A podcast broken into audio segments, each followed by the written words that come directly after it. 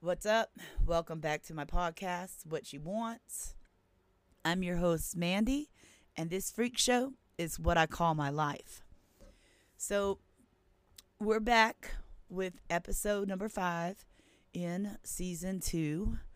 So, I feel really, really good about this. Thank you all for listening. Thank you all for, you know, just being my support while I went through my things. And I hope that the conversation I'm bringing to the table now is so much better.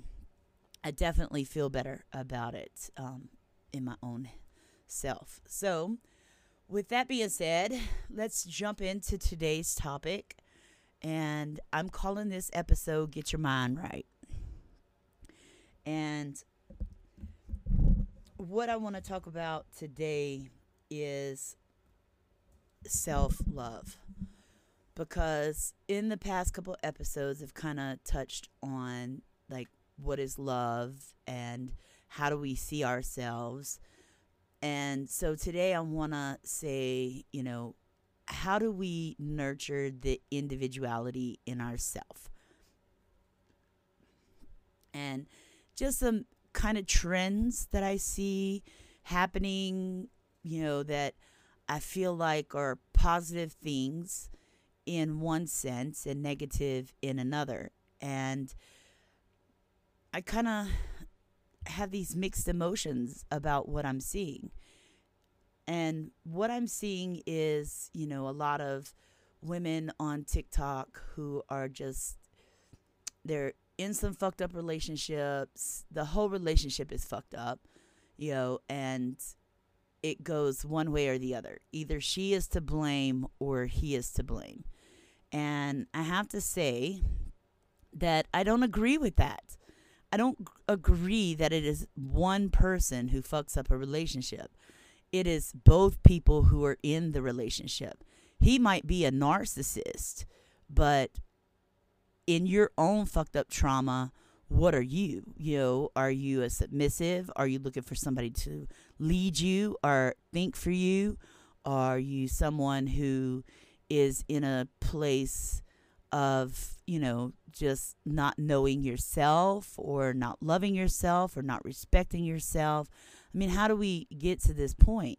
Because both of us in the relationship are fucked up individuals. And I could take me and David all day long and say that everyone who ever meets my husband thinks that he is that stereotypical wife beating narcissist.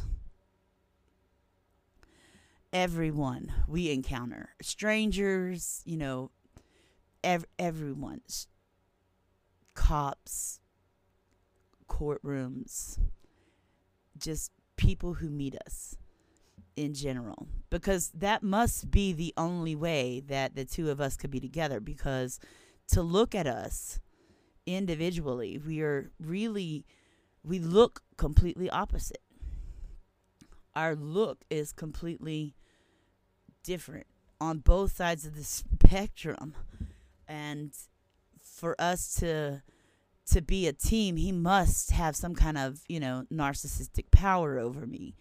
And I have to say, y'all, I'm a bitch. I, I, I know it.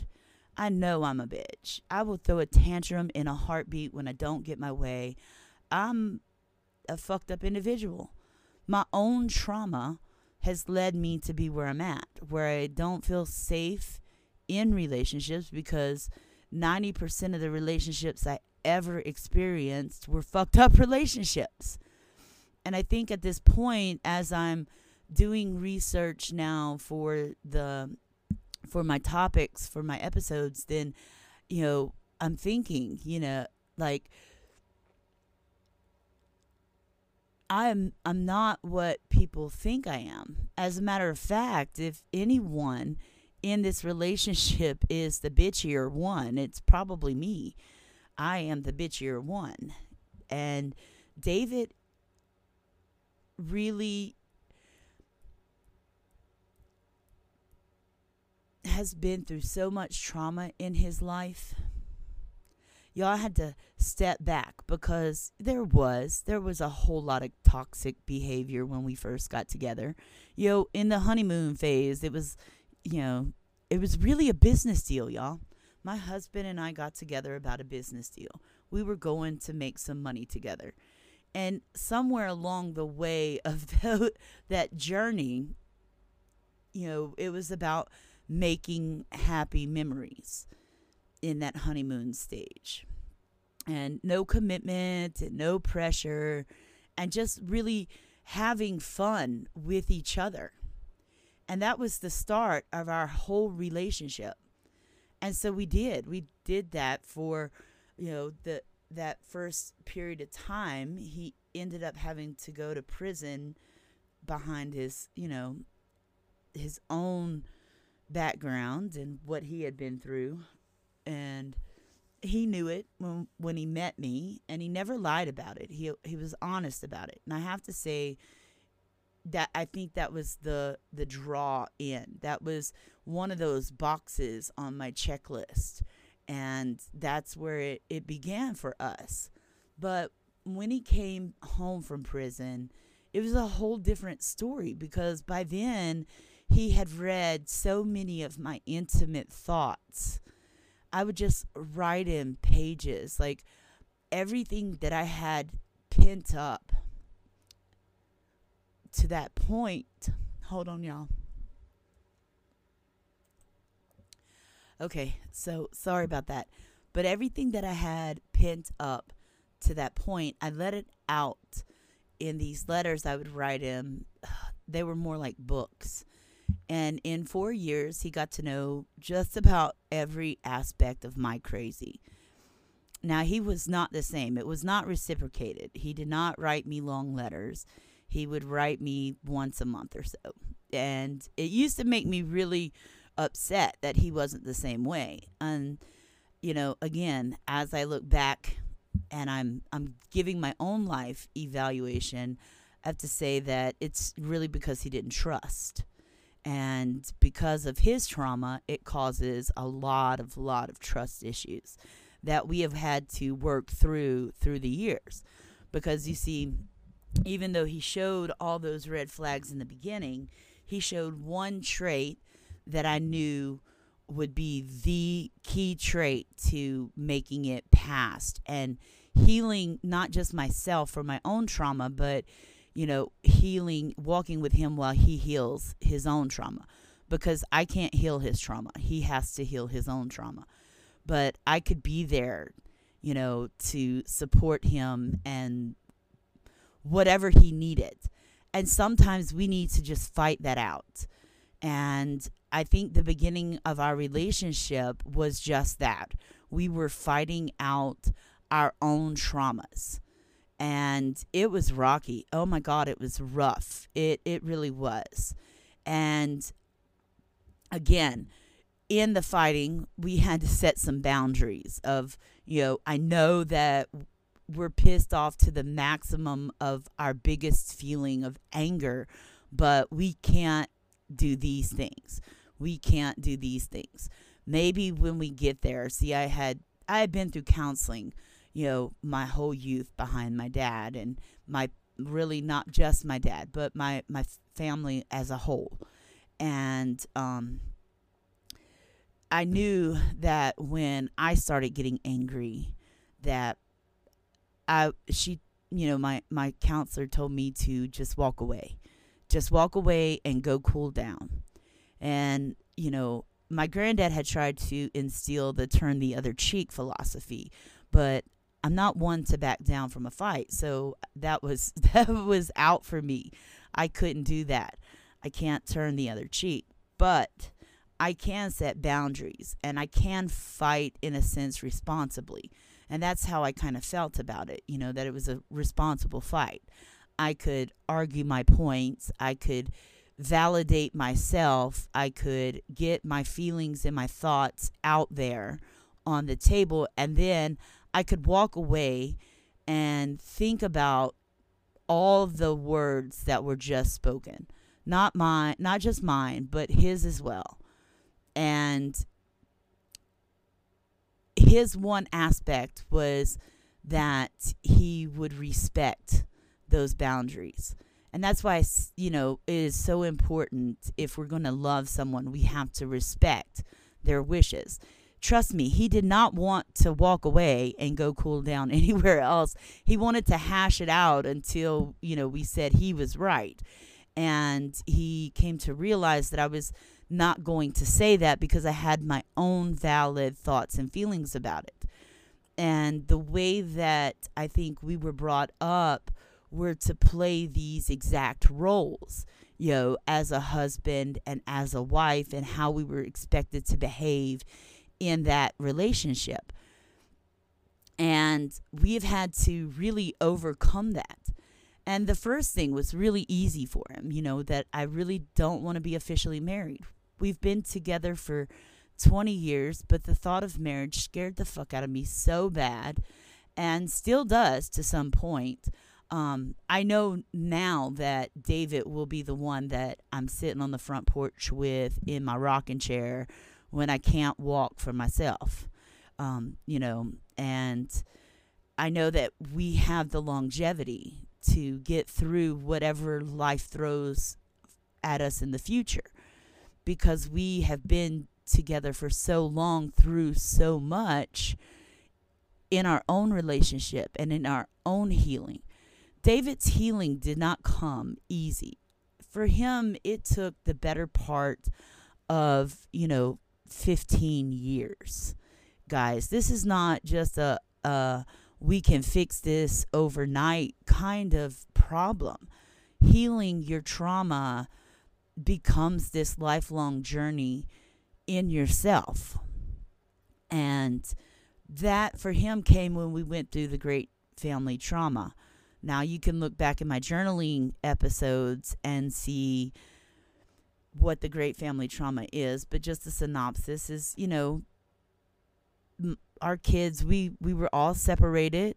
It was a fucked up situation caused by toxic relatives and our kids suffered trauma without our guidance there. We were incarcerated and they were in foster care and um, the foster parents beat them and you know that that was a lot for them to have to recover from. And David's main thought when we were free and we won the kids back was healing them from this trauma. Because in his mind no matter what had taken place at the foster parents house just the trauma of being separated from your parents for you know, six month period of time.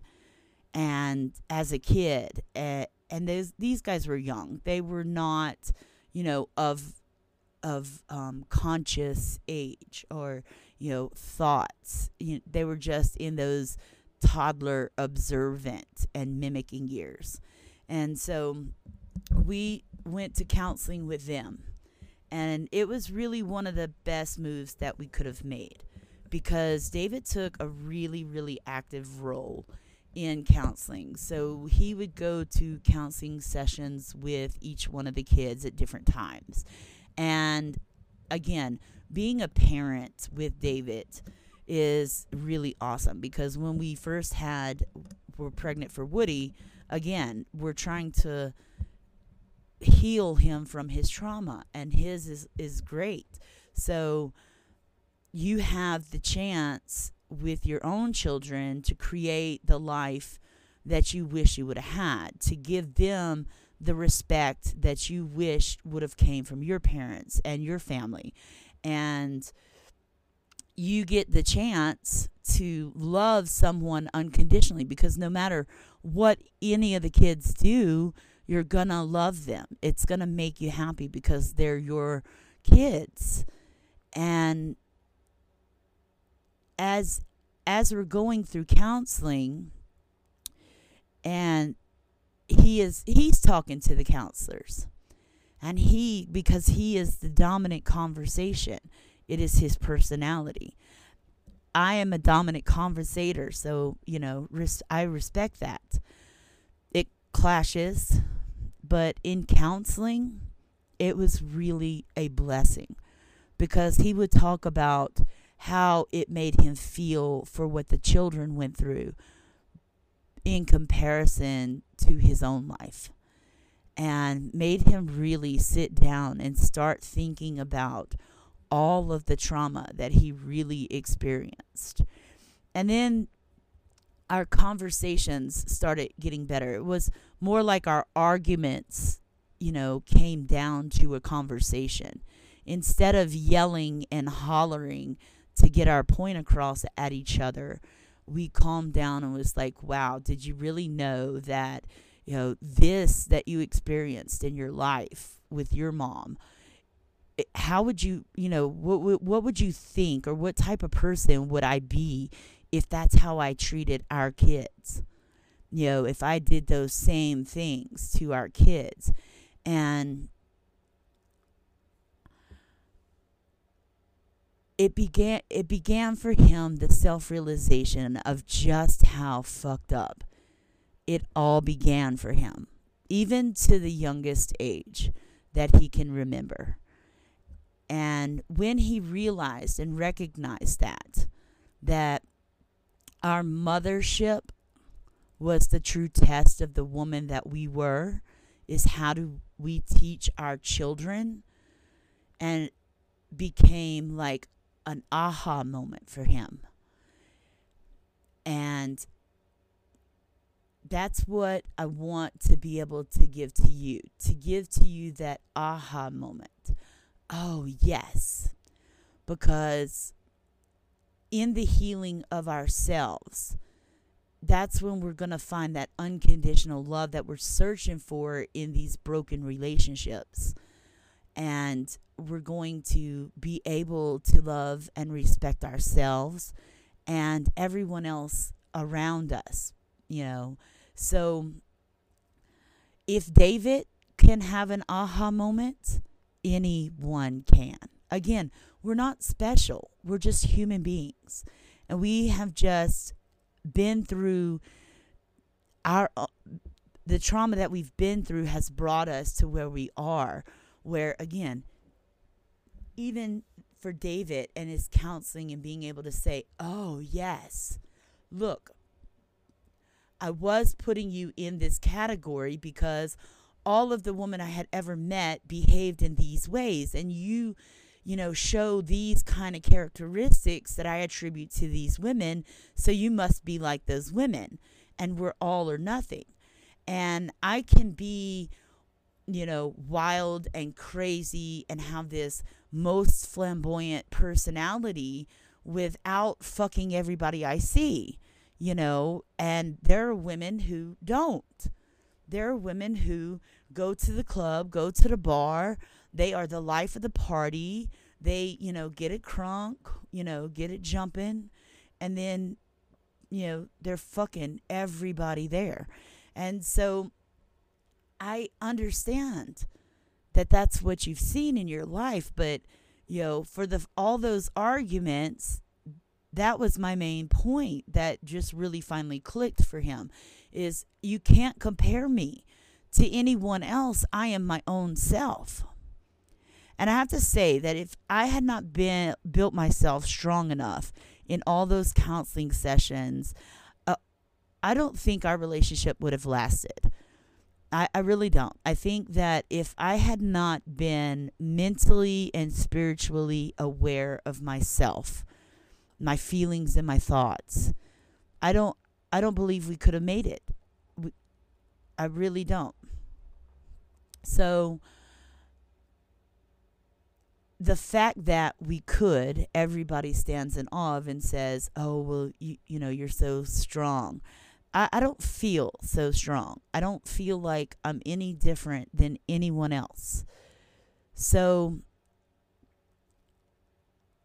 knowing that you can just change your perspective on the way that you see your partner, your friends, your mother, your father, your whomever you're in this relationship with battling, yeah, yeah, I believe that it can bring about, you can bring about some change. And again, it starts with loving that person right where they're at, respecting that person for their own decisions, and knowing that you can only control yourself. Because all those years, that's what I had to keep telling myself. I probably told myself that literally a billion times in the course of 15 years. And again, I know that if I can do it, anyone can do it. But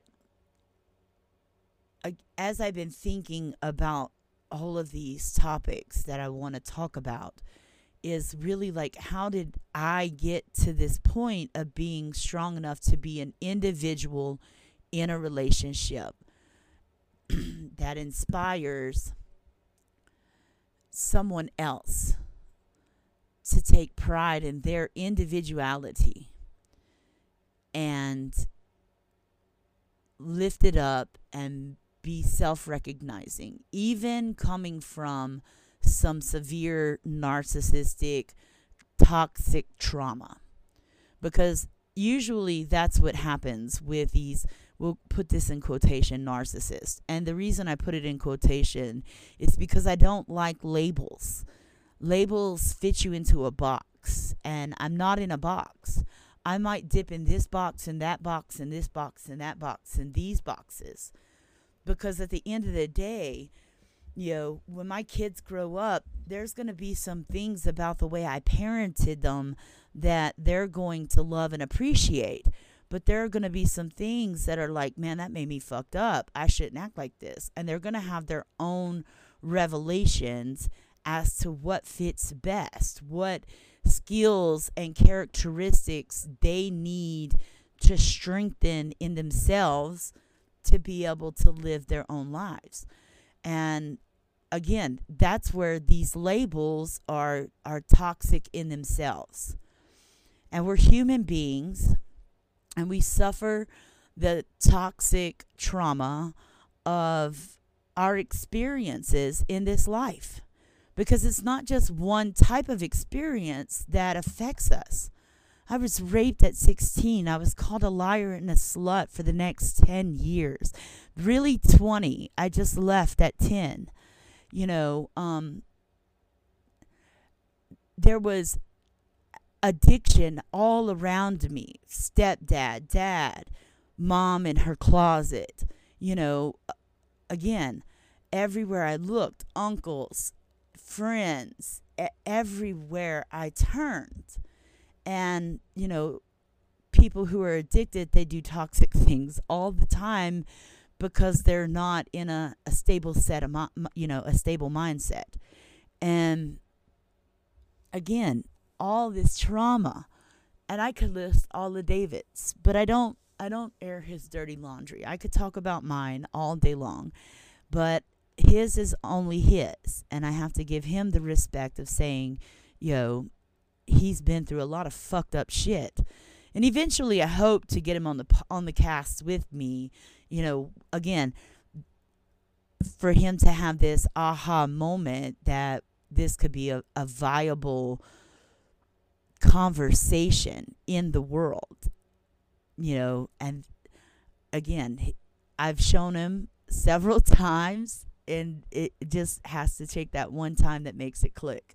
So, David, if you're listening, I love you so much. Maybe one day we can get on there because I think for a man to come out and say, hey, you know what? I really went through some fucked up trauma, and my trauma isn't any different than a girl's trauma. I've had narcissistic parents. I've had people with addiction in his life. He had sexual um, misconduct in his life, and I'm going to call it sexual misconduct, but, you know, again, no different than what I went through in the subject matter. Like, ex- experience wise, was way, way more traumatic than mine. Way, way more traumatic. And he had to deal with it a as a boy in this world where he wasn't allowed to have feelings about it thoughts yes and they better be angry thoughts. Because any other kind of thought and you're just a wimp of a man. But you can't show emotion other than anger and really we want you as a man to react in violence. Please react in violence to this trauma because that's where you need to be at. That's what men do. And we're sold this. He was sold this. And he lived it for so long in his life that now we have children and have to ask him is that how you want your kids to grow up in a house that's driven by anger and rage all the time at every traumatic experience that you have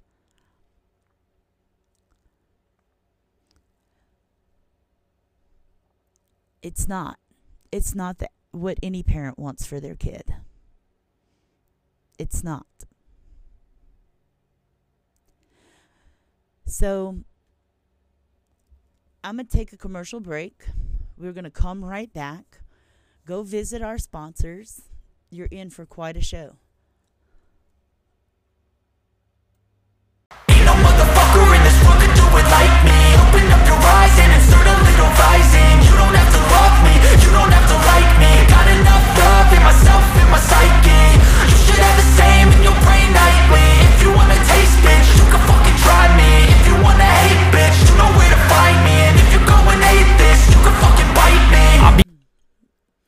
What's up? Welcome back to my podcast, What She Wants. I'm your host, Mandy, and this freak show is what I call my life. Thank you to our sponsor, Anchor, and this platform for all that you have done for me. It's amazing to just be in my own growth right now. Um, uh, and I love it. I think it is amazing. And Anchor, if it wasn't for finding your platform, I wouldn't be here right now. It, it's just done a world of, of good for me. So, we are talking about life really being a balance. That's really what the culmination of this show will be about. And I have covered a wide range of different angles about life and how we perceive it and how it's just not it's not in balance, it's not in harmony and we feel disarrayed. Because the more people that I talk to, about this, the more that I find the same opinions. And we can feel that there's something on the horizon for humanity. And we don't feel as a collective like it is a positive thing that is headed our way. And most of us are preparing for apocalyptic days. And when COVID hit, I know that we as a hum- human collective said, This is it. I knew it. I could feel it. I feel it in myself. And I don't care what your belief is. I don't care what, you know, race, creed, none of that matters in this feeling because I have talked to a lot of people across the rainbow of humanity. I talk to everyone because that's what I do. That's my nature. I just talk to people. I talk not to hear myself talk, but just to talk. I interrupt conversations. I jump in at the cash registers. I I don't care if you're walking down the sidewalk if something you said catches my ear and I feel like I need to make a comment on it, I am going to comment right there to you. And I'm not gonna. I might not stick around for a discussion. Maybe it in in you know tails having a discussion. You know whatever it is, I talk. I talk to people, and I talk to people about some real ass shit. That's why I'm successful at sales because I will come with some real ass shit. We will discuss it real for what it really is for the situation for whatever we are discussing, whatever our topic requires. We are going to discuss it all the way real in that topic because I don't know any other way to be. My grandfather used to cringe every time I would just blurt out what I was thinking. And even in my encyclopedia. I was a walking, talking encyclopedia to my sister and to most of my family. I'm just a walking, talking encyclopedia. Bitch, I worked hard for all this knowledge I put up here, and I'm going to use it every chance I get. So I talk to everybody. I I worked really hard to be something it that did not turn out in my life. And again, I use this knowledge that I work so hard for in my daily conversations with everybody I meet and it it is a wonderful gift to me because I get to see the beauty of human beings every single day in all of our realness. Now, I don't agree with everyone. Don't think that is the case. Like I only comment on the things 90% of the time I'm commenting on the things that I don't agree with you know, I like to remind myself to pay compliments as much as I can to keep the positive energy going and not get caught up on the anti negative, I don't agree with your opinion standpoint. So I do try to include as much positivity as negativity in the things I comment on. And I work consciously to maintain the positive ratio. That way, I know that I'm putting good out in the world as much as I'm calling out the bullshit. And that the world has flowers that do grow from the shit around it. And it shows me the beauty of life. That that is the beauty of life to me. And you know, in my new little theme song, it, it even says it, it's a part that describes me that if you don't like it, I don't really give a fuck. I, you know, I am spiritually, emotionally, and mentally sound. I am, I am going to stand on my own too, and the only person of this world that I really give a shit if they love me is myself. And it's not selfish to say it. It's absolutely not selfish. And so I want you to be able to stand on the same firm base that I stand on. That no matter what you're encountering, positive or negative, that you are secure in yourself. And so that's why yes last um, episode it was so important for me to really get to the point of meditation.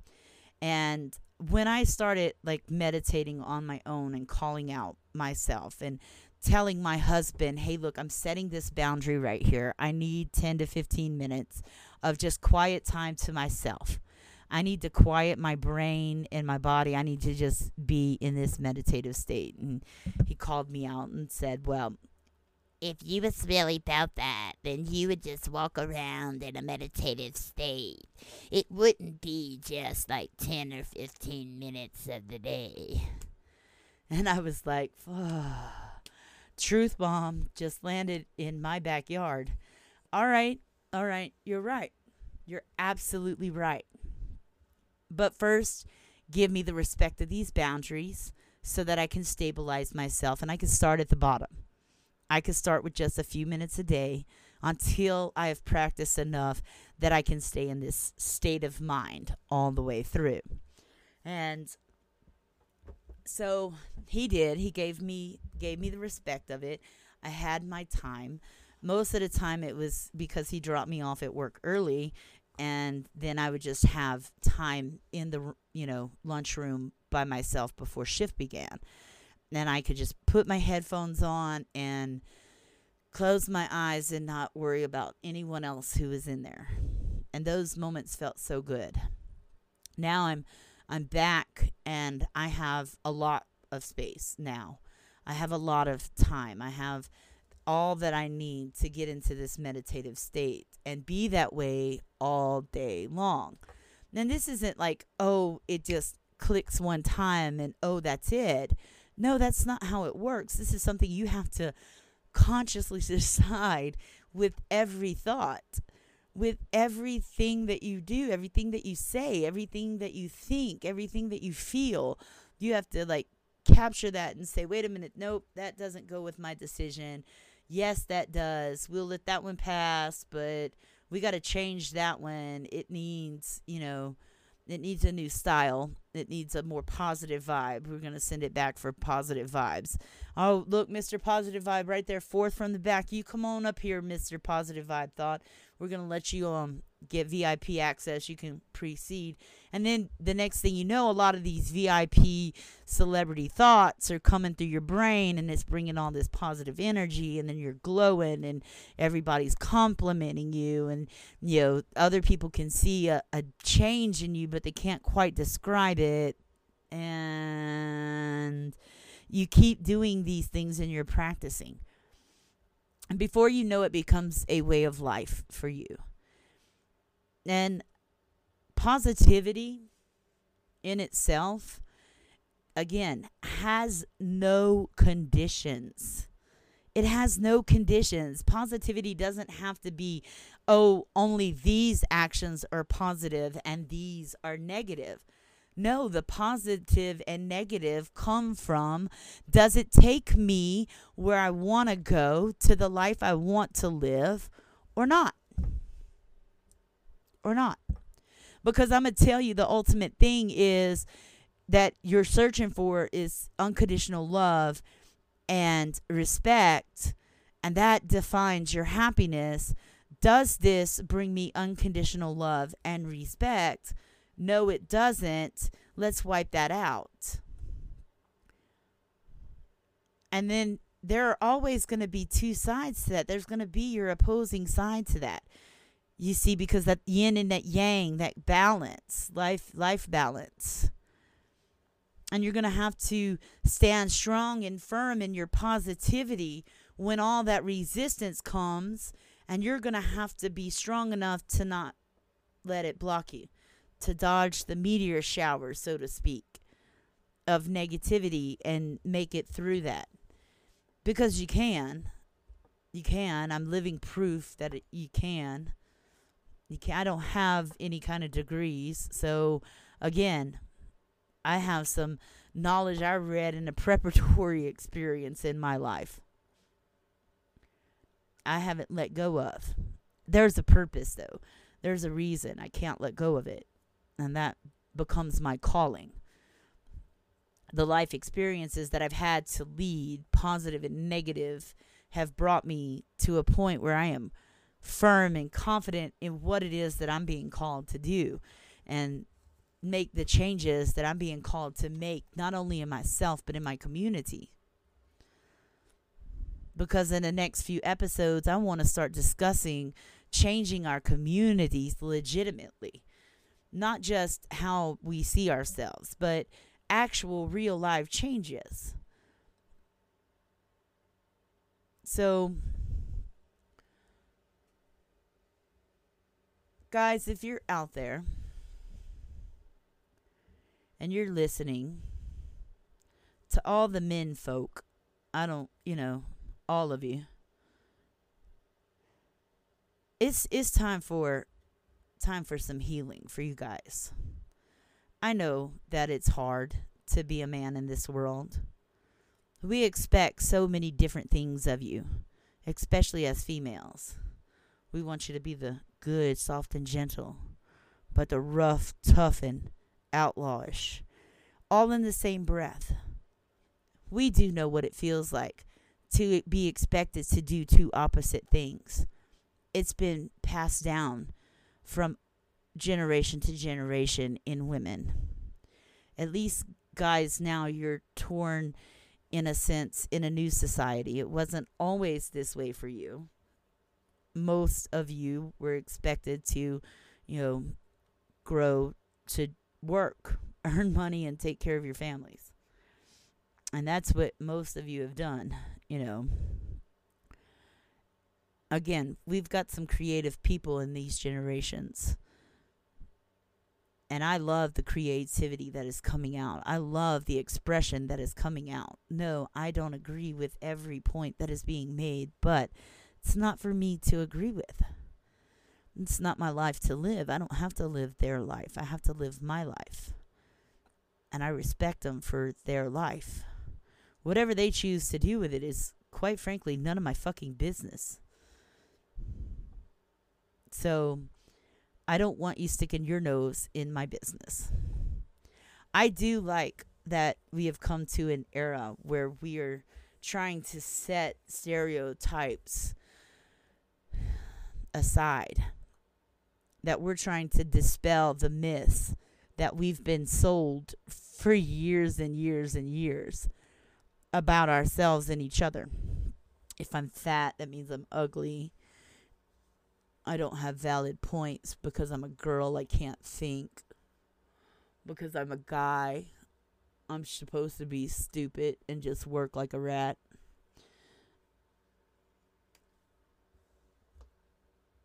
I don't cry. I can't find emotions.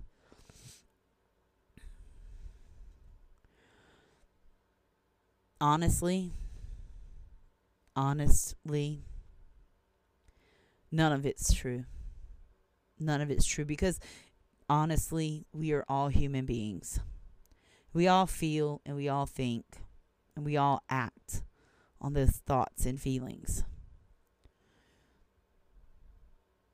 So it's time for us to seize the collective community judgment and seize these thoughts that are coming in to ourselves and our communities. And I know everyone says this has been said like thousands of times on repetition, but I don't think you're getting it. I don't think you're getting it. I don't think you realize just the depths of how this affects us as a whole, as a people.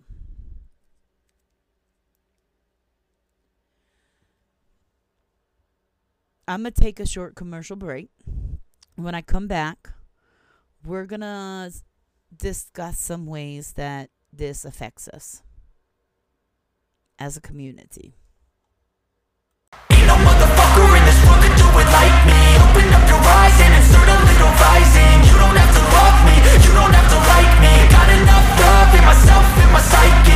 You should have the same in your brain nightly. If you wanna taste, bitch, you can fucking try me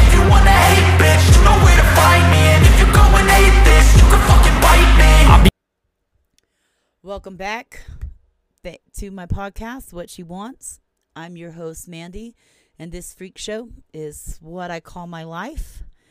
I am talking about life being balanced today and balancing out some of these things that we really need to to find and normalize in ourselves so that we can flourish as the individuals that we are while creating a community standard of unconditional love and respect. Now, I'm going to tell you how, because in the last segment we were discussing how this affects our community.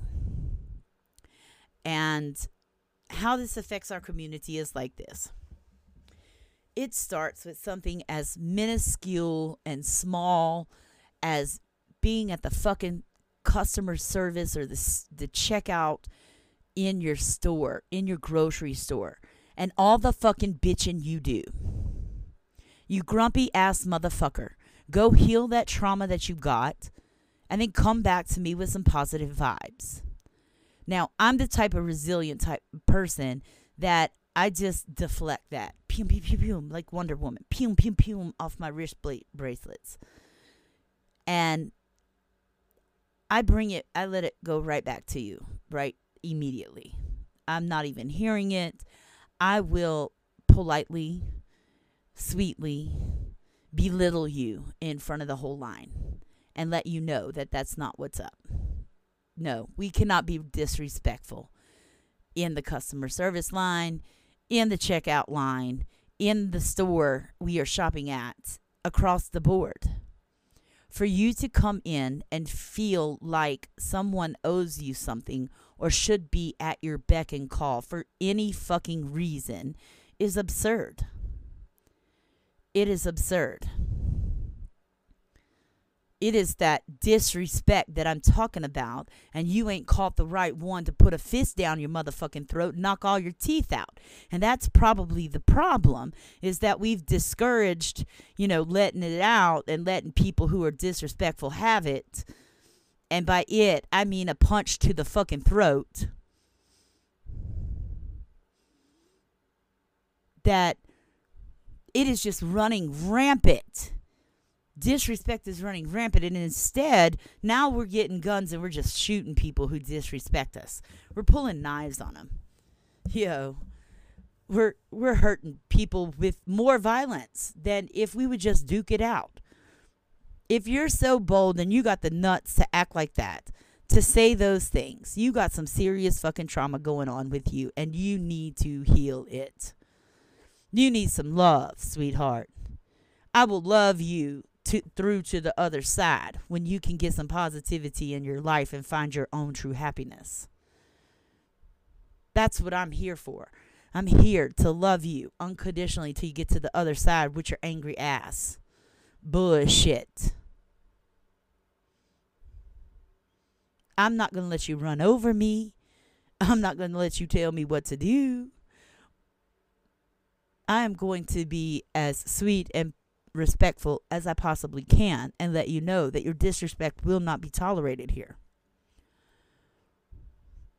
It took me one month, one month, one month to show our customers at my big box store that we didn't have to be ugly to the employees, that we could be kind and courteous, and that by extending that respect in our community, because we have that level of respect in ourselves, it is going to create more positivity and thereby bringing you the good customer service that you are searching for. Because I promise I do not have a problem with disrespect from my customers at my vanilla job. Most of my customers love and support and encourage me in the position that I'm holding there and they know that I am doing the best job that I can possibly do to make their experience shopping the most pleasurable that it can be. They know this. I have demonstrated it time and time again. Again, I don't have to be disrespectful to get my point across. I don't have to be violent to get my point across. But I do get my point across. Disrespect will not be tolerated here. I respect and love myself, and I expect for you to do the same thing. I expect that you respect and love yourself. I expect that you love and respect your children who are completely embarrassed at the commotion that you've caused with your negativity yet again. Because even as the trends come down, narcissists aren't just men. Imagine that. A lot of them are mothers. Do some fucked up shit. And expect your kid to just ride or die with you because you they mama. I'm all for that. Until you cross that line where you have just disrespected yourself your family, and your community. And then I cannot support that. I cannot be for you like that. Now, I will offer you some unconditional love until you get the healing that you need. And anytime you want to come around me, you will get some good vibes. And I will send you on your way with some food for thought. And hopefully, it will be some seeds that you plant that you will eventually grow and reap, bringing out more positivity in your life. And I know, I know that there are a lot of you out there who have encountered me face to face, person to person, and we have had some thought bearing conversations. And at the end of the day, the thoughts that came, the actions and the feelings that came after those conversations became an inspiration you went out and achieved your goals and you did your thing and you're providing positively in your community. And I can name you all, but that's not fair And you know who you are out there that I have watched, just as you have watched me grow from that moment, I have watched you grow from that moment. Our family and our friends, the community that we have created together. And it is beautiful and awe inspiring. It is God in human life form. It is the miracle that we're all seeking. And I've been blessed to experience it with many of you out there now.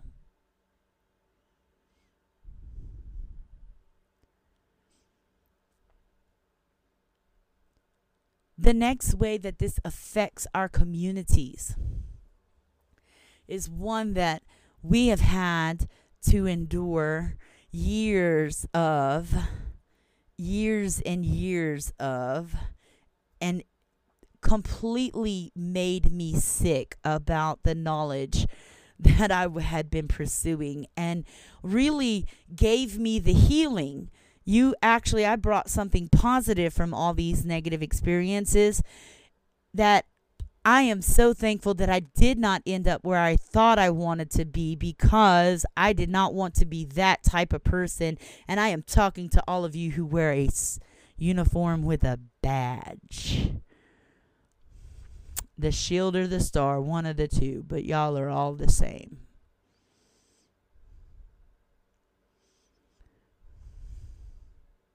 Never forget when Riverside County pulled us over. This woman, she knew she was going to pull us over before we got to her. She was skidding out so she could get behind us and pull us over. Although she lied and said that's not why she pulled us over. Pulled us over for a license plate light or some dumb bullshit. But they thought they they were going to make a big old bust. We were driving something old and rusty, pulling a nice old rusty camper. We was some dope fiends traveling in the middle of the night. Bet they had some dope on them, some alcohol, something. That 78 old rust bucket, shh. Boy, she got judged. And they did. They plotted amongst themselves. They did. I recorded it. They plotted amongst themselves that Sarge said, if he ain't had a drink, he's had one tonight. I wonder if the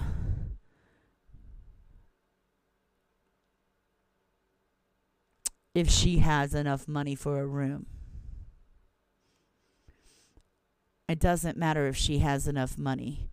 You know old Joe Blow will come over there. He'll get with her, help her out. You know. You know.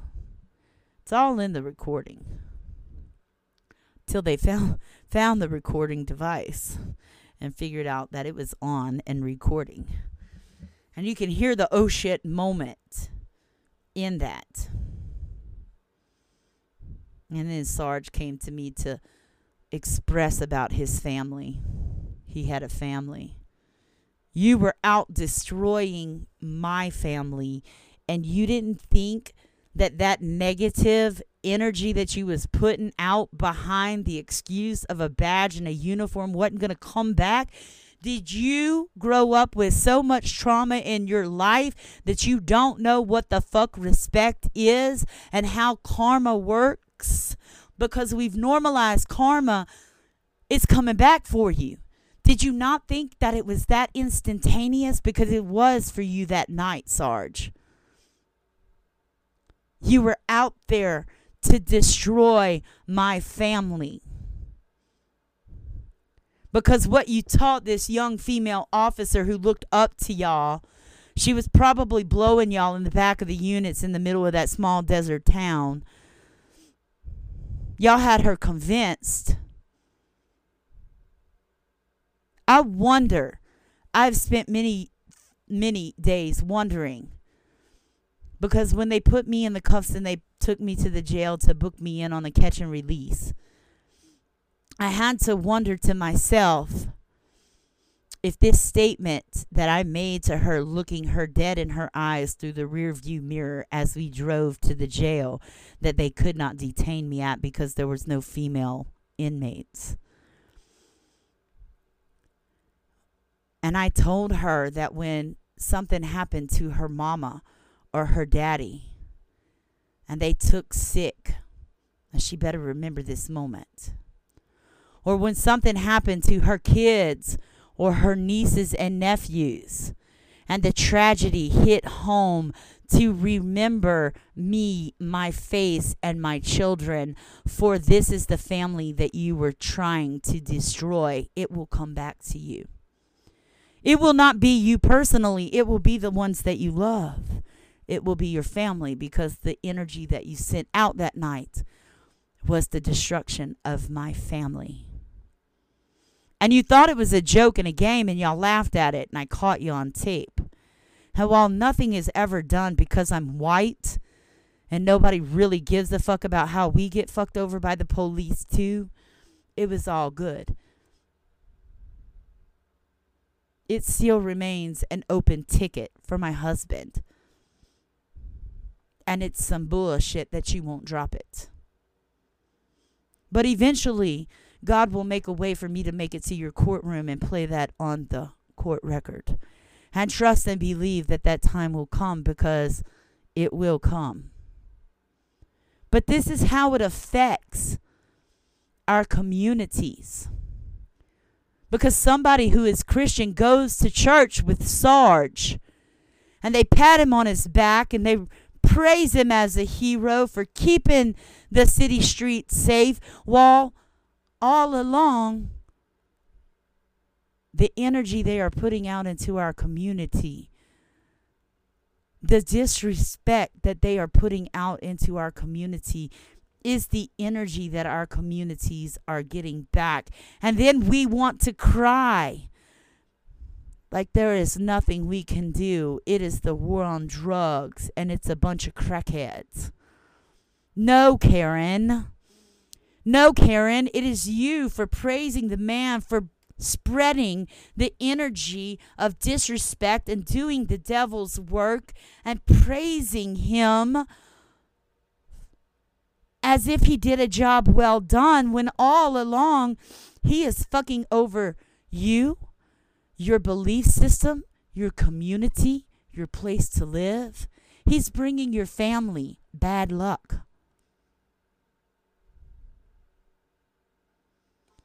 Now, I know a whole bunch of people that say, oh no, we need the police. No, bitch, you need to be respectful.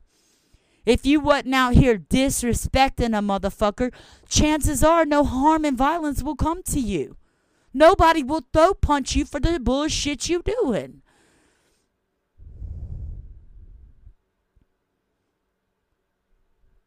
It's time for y'all to go get right. Because if you wear a badge and the uniform and you go to church and you you worship that Bible and you say that you walk the walk of Jesus, it better be in the streets where I can see it. Period. It better be in the streets where I can see it.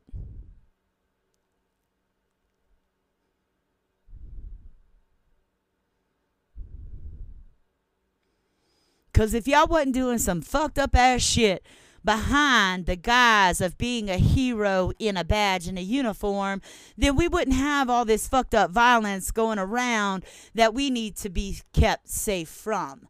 So I feel like as a sales and marketing person that that is nothing but a PR stunt to give you a license to do what the fuck you want so that people feel they need you. Bitch, a motherfucker don't need you.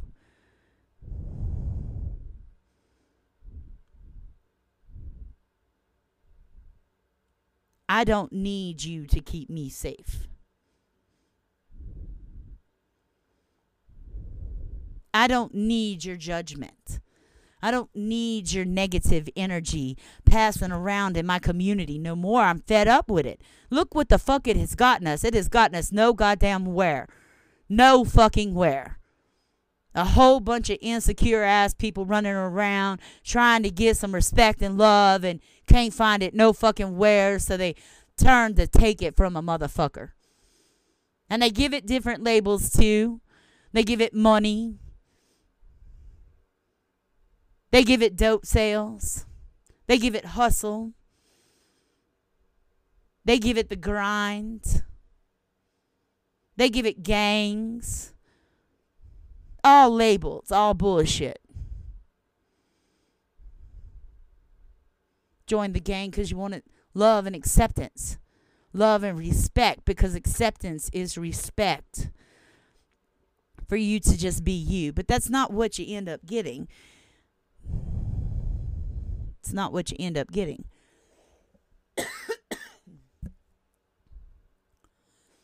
what you end up getting is caught in this cat and mouse game.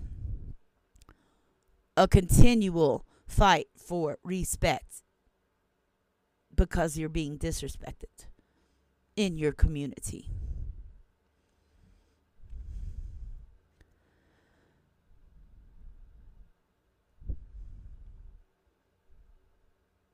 How else? How else does this affect our communities? How else does this affect our everyday life?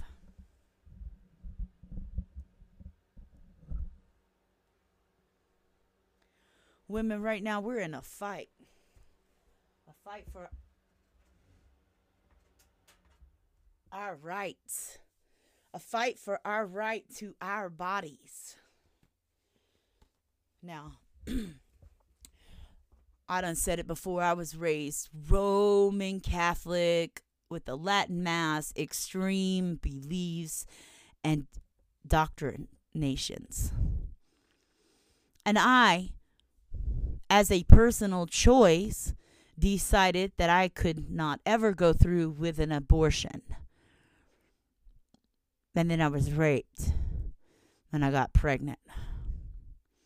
And I still say that I should not have aborted her. Now, I don't think my mother should have gotten custody.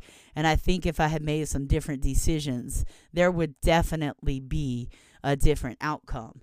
But my oldest daughter doesn't like to hear it because the honest to God truth is that a a girl of 16 is too young to be a mother. But there was someone who was ready and I denied them that blessing by choosing my mother over them. And if I could go back, that is what I would do. And I'm sorry, Eva, if that hurts your feelings, but it is the truth. It is the truth that if I had made that decision instead of the one that I made, they were both hard to make. that I would be in a different point in my life. I wouldn't have had to experience some of the things that I have. And so it is with a great standing and love and respect of myself that I stand here and say that I don't regret even the decision to give you to my mother. It made you a wonderful and beautiful person, even though you won't acknowledge that I see it. I wasn't the right one to raise you in those rebellion years. I was not. Imagine the trauma and fucked up shit that I was involved in that would have affected you as well. So, again, how does this affect our communities? How does women's rights, whether you believe in abortion or not, because I'm pro life, baby, pick the life. Don't kill it. Don't stop the miracle. Because if you stop the momentum of miracles of life, they're going to cease to exist, and thereby humanity will cease to exist. Don't stop, but acknowledge that maybe there's a harder decision that has to be made. Maybe there is a woman right now who has a lot of pent up love to give, and they need that blessing that miracle of life but it's not for them. Again, we could live in harmony in this. And I'm not preaching pro life because if it is you to decide that you could not give away your flesh and blood and you would rather terminate it in an early pregnancy, by all means, that is your choice. And I you have to accept the trauma that you're going to cause to your body in making that choice. Because later on you may want children and my sister was the one who had the abortion. And she had trouble getting pregnant for the rest of her life. She was told that she wouldn't have children because of that procedure. But we don't want to work to make procedures better that would enable us to be able to make the decisions that we really need to make. They don't want to give us better information that would say, yes, this is going to be a healthy baby, or no, it is going to experience trauma from day that it comes out. We don't want to face the reality of what those decisions entail. But, motherfucker, this is my body. And it's not your decision to make, it is mine. Based on my own relationship in spirituality, my own physical body, because at 43, I don't want to get pregnant again. Although my body wants to believe that it is 20, it is way too old to carry a baby anymore. And I feel bad for my husband because I have to say no because I am fertile. No, we can't do it. We have to abstain because I don't want to carry another baby. And I know, I know that if we connect in our love and the miracle of life will come forth. No. And it is hard it is really hard. It is hard to overcome the securities because the lack of it in your life says, well, maybe they don't love me anymore.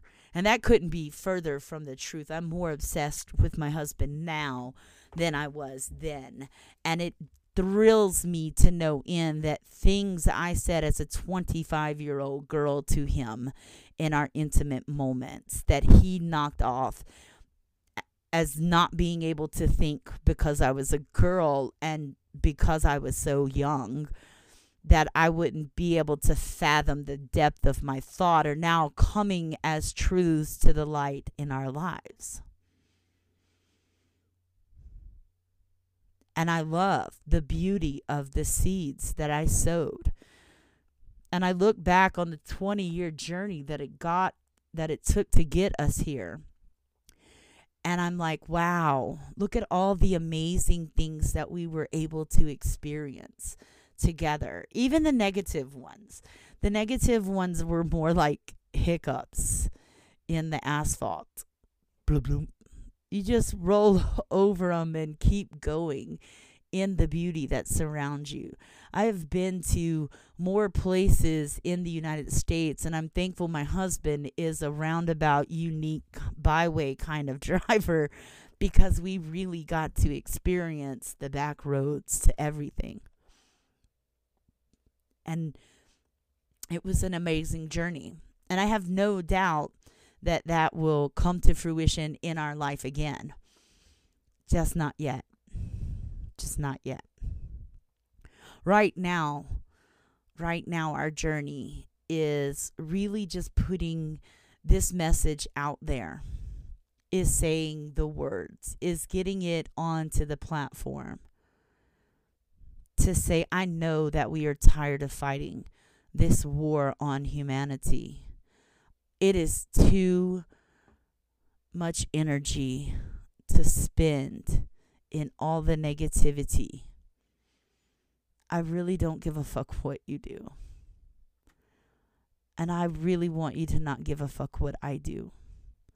Just give me the respect of letting me do what I want to. And I'm going to return the favor.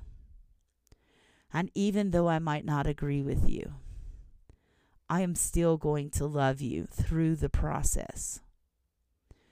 I am going to be there when you need someone to listen. Just an ear, just a clap, a cheer, a chant. I'm not there every day, but I'm always lingering in the background watching. I'm always with you, energy to energy, soul to soul. I don't have just one soul mate in this world. I do have one perfect partner, my awesome teammate, without whom I could not battle the war of life. But my soulmate is every human being on earth. We are soulmates. And we really search in relationships for that connectedness to other human beings, to other soulmates. And what we want from our soulmate is unconditional love and respect.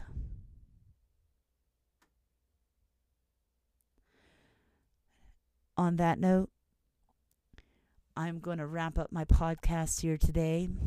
I hope you enjoyed the episode. Please be sure to hit the subscribe button. Let's grow my listening base.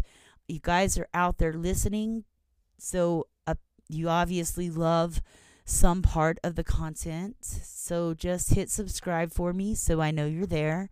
Give me a thumbs up on the episodes that you like, the discussions that you want more of so that I know where we want to take this discussion. I'm on a mission. I'm going to restore the love to humanity. Y'all have a blessed day.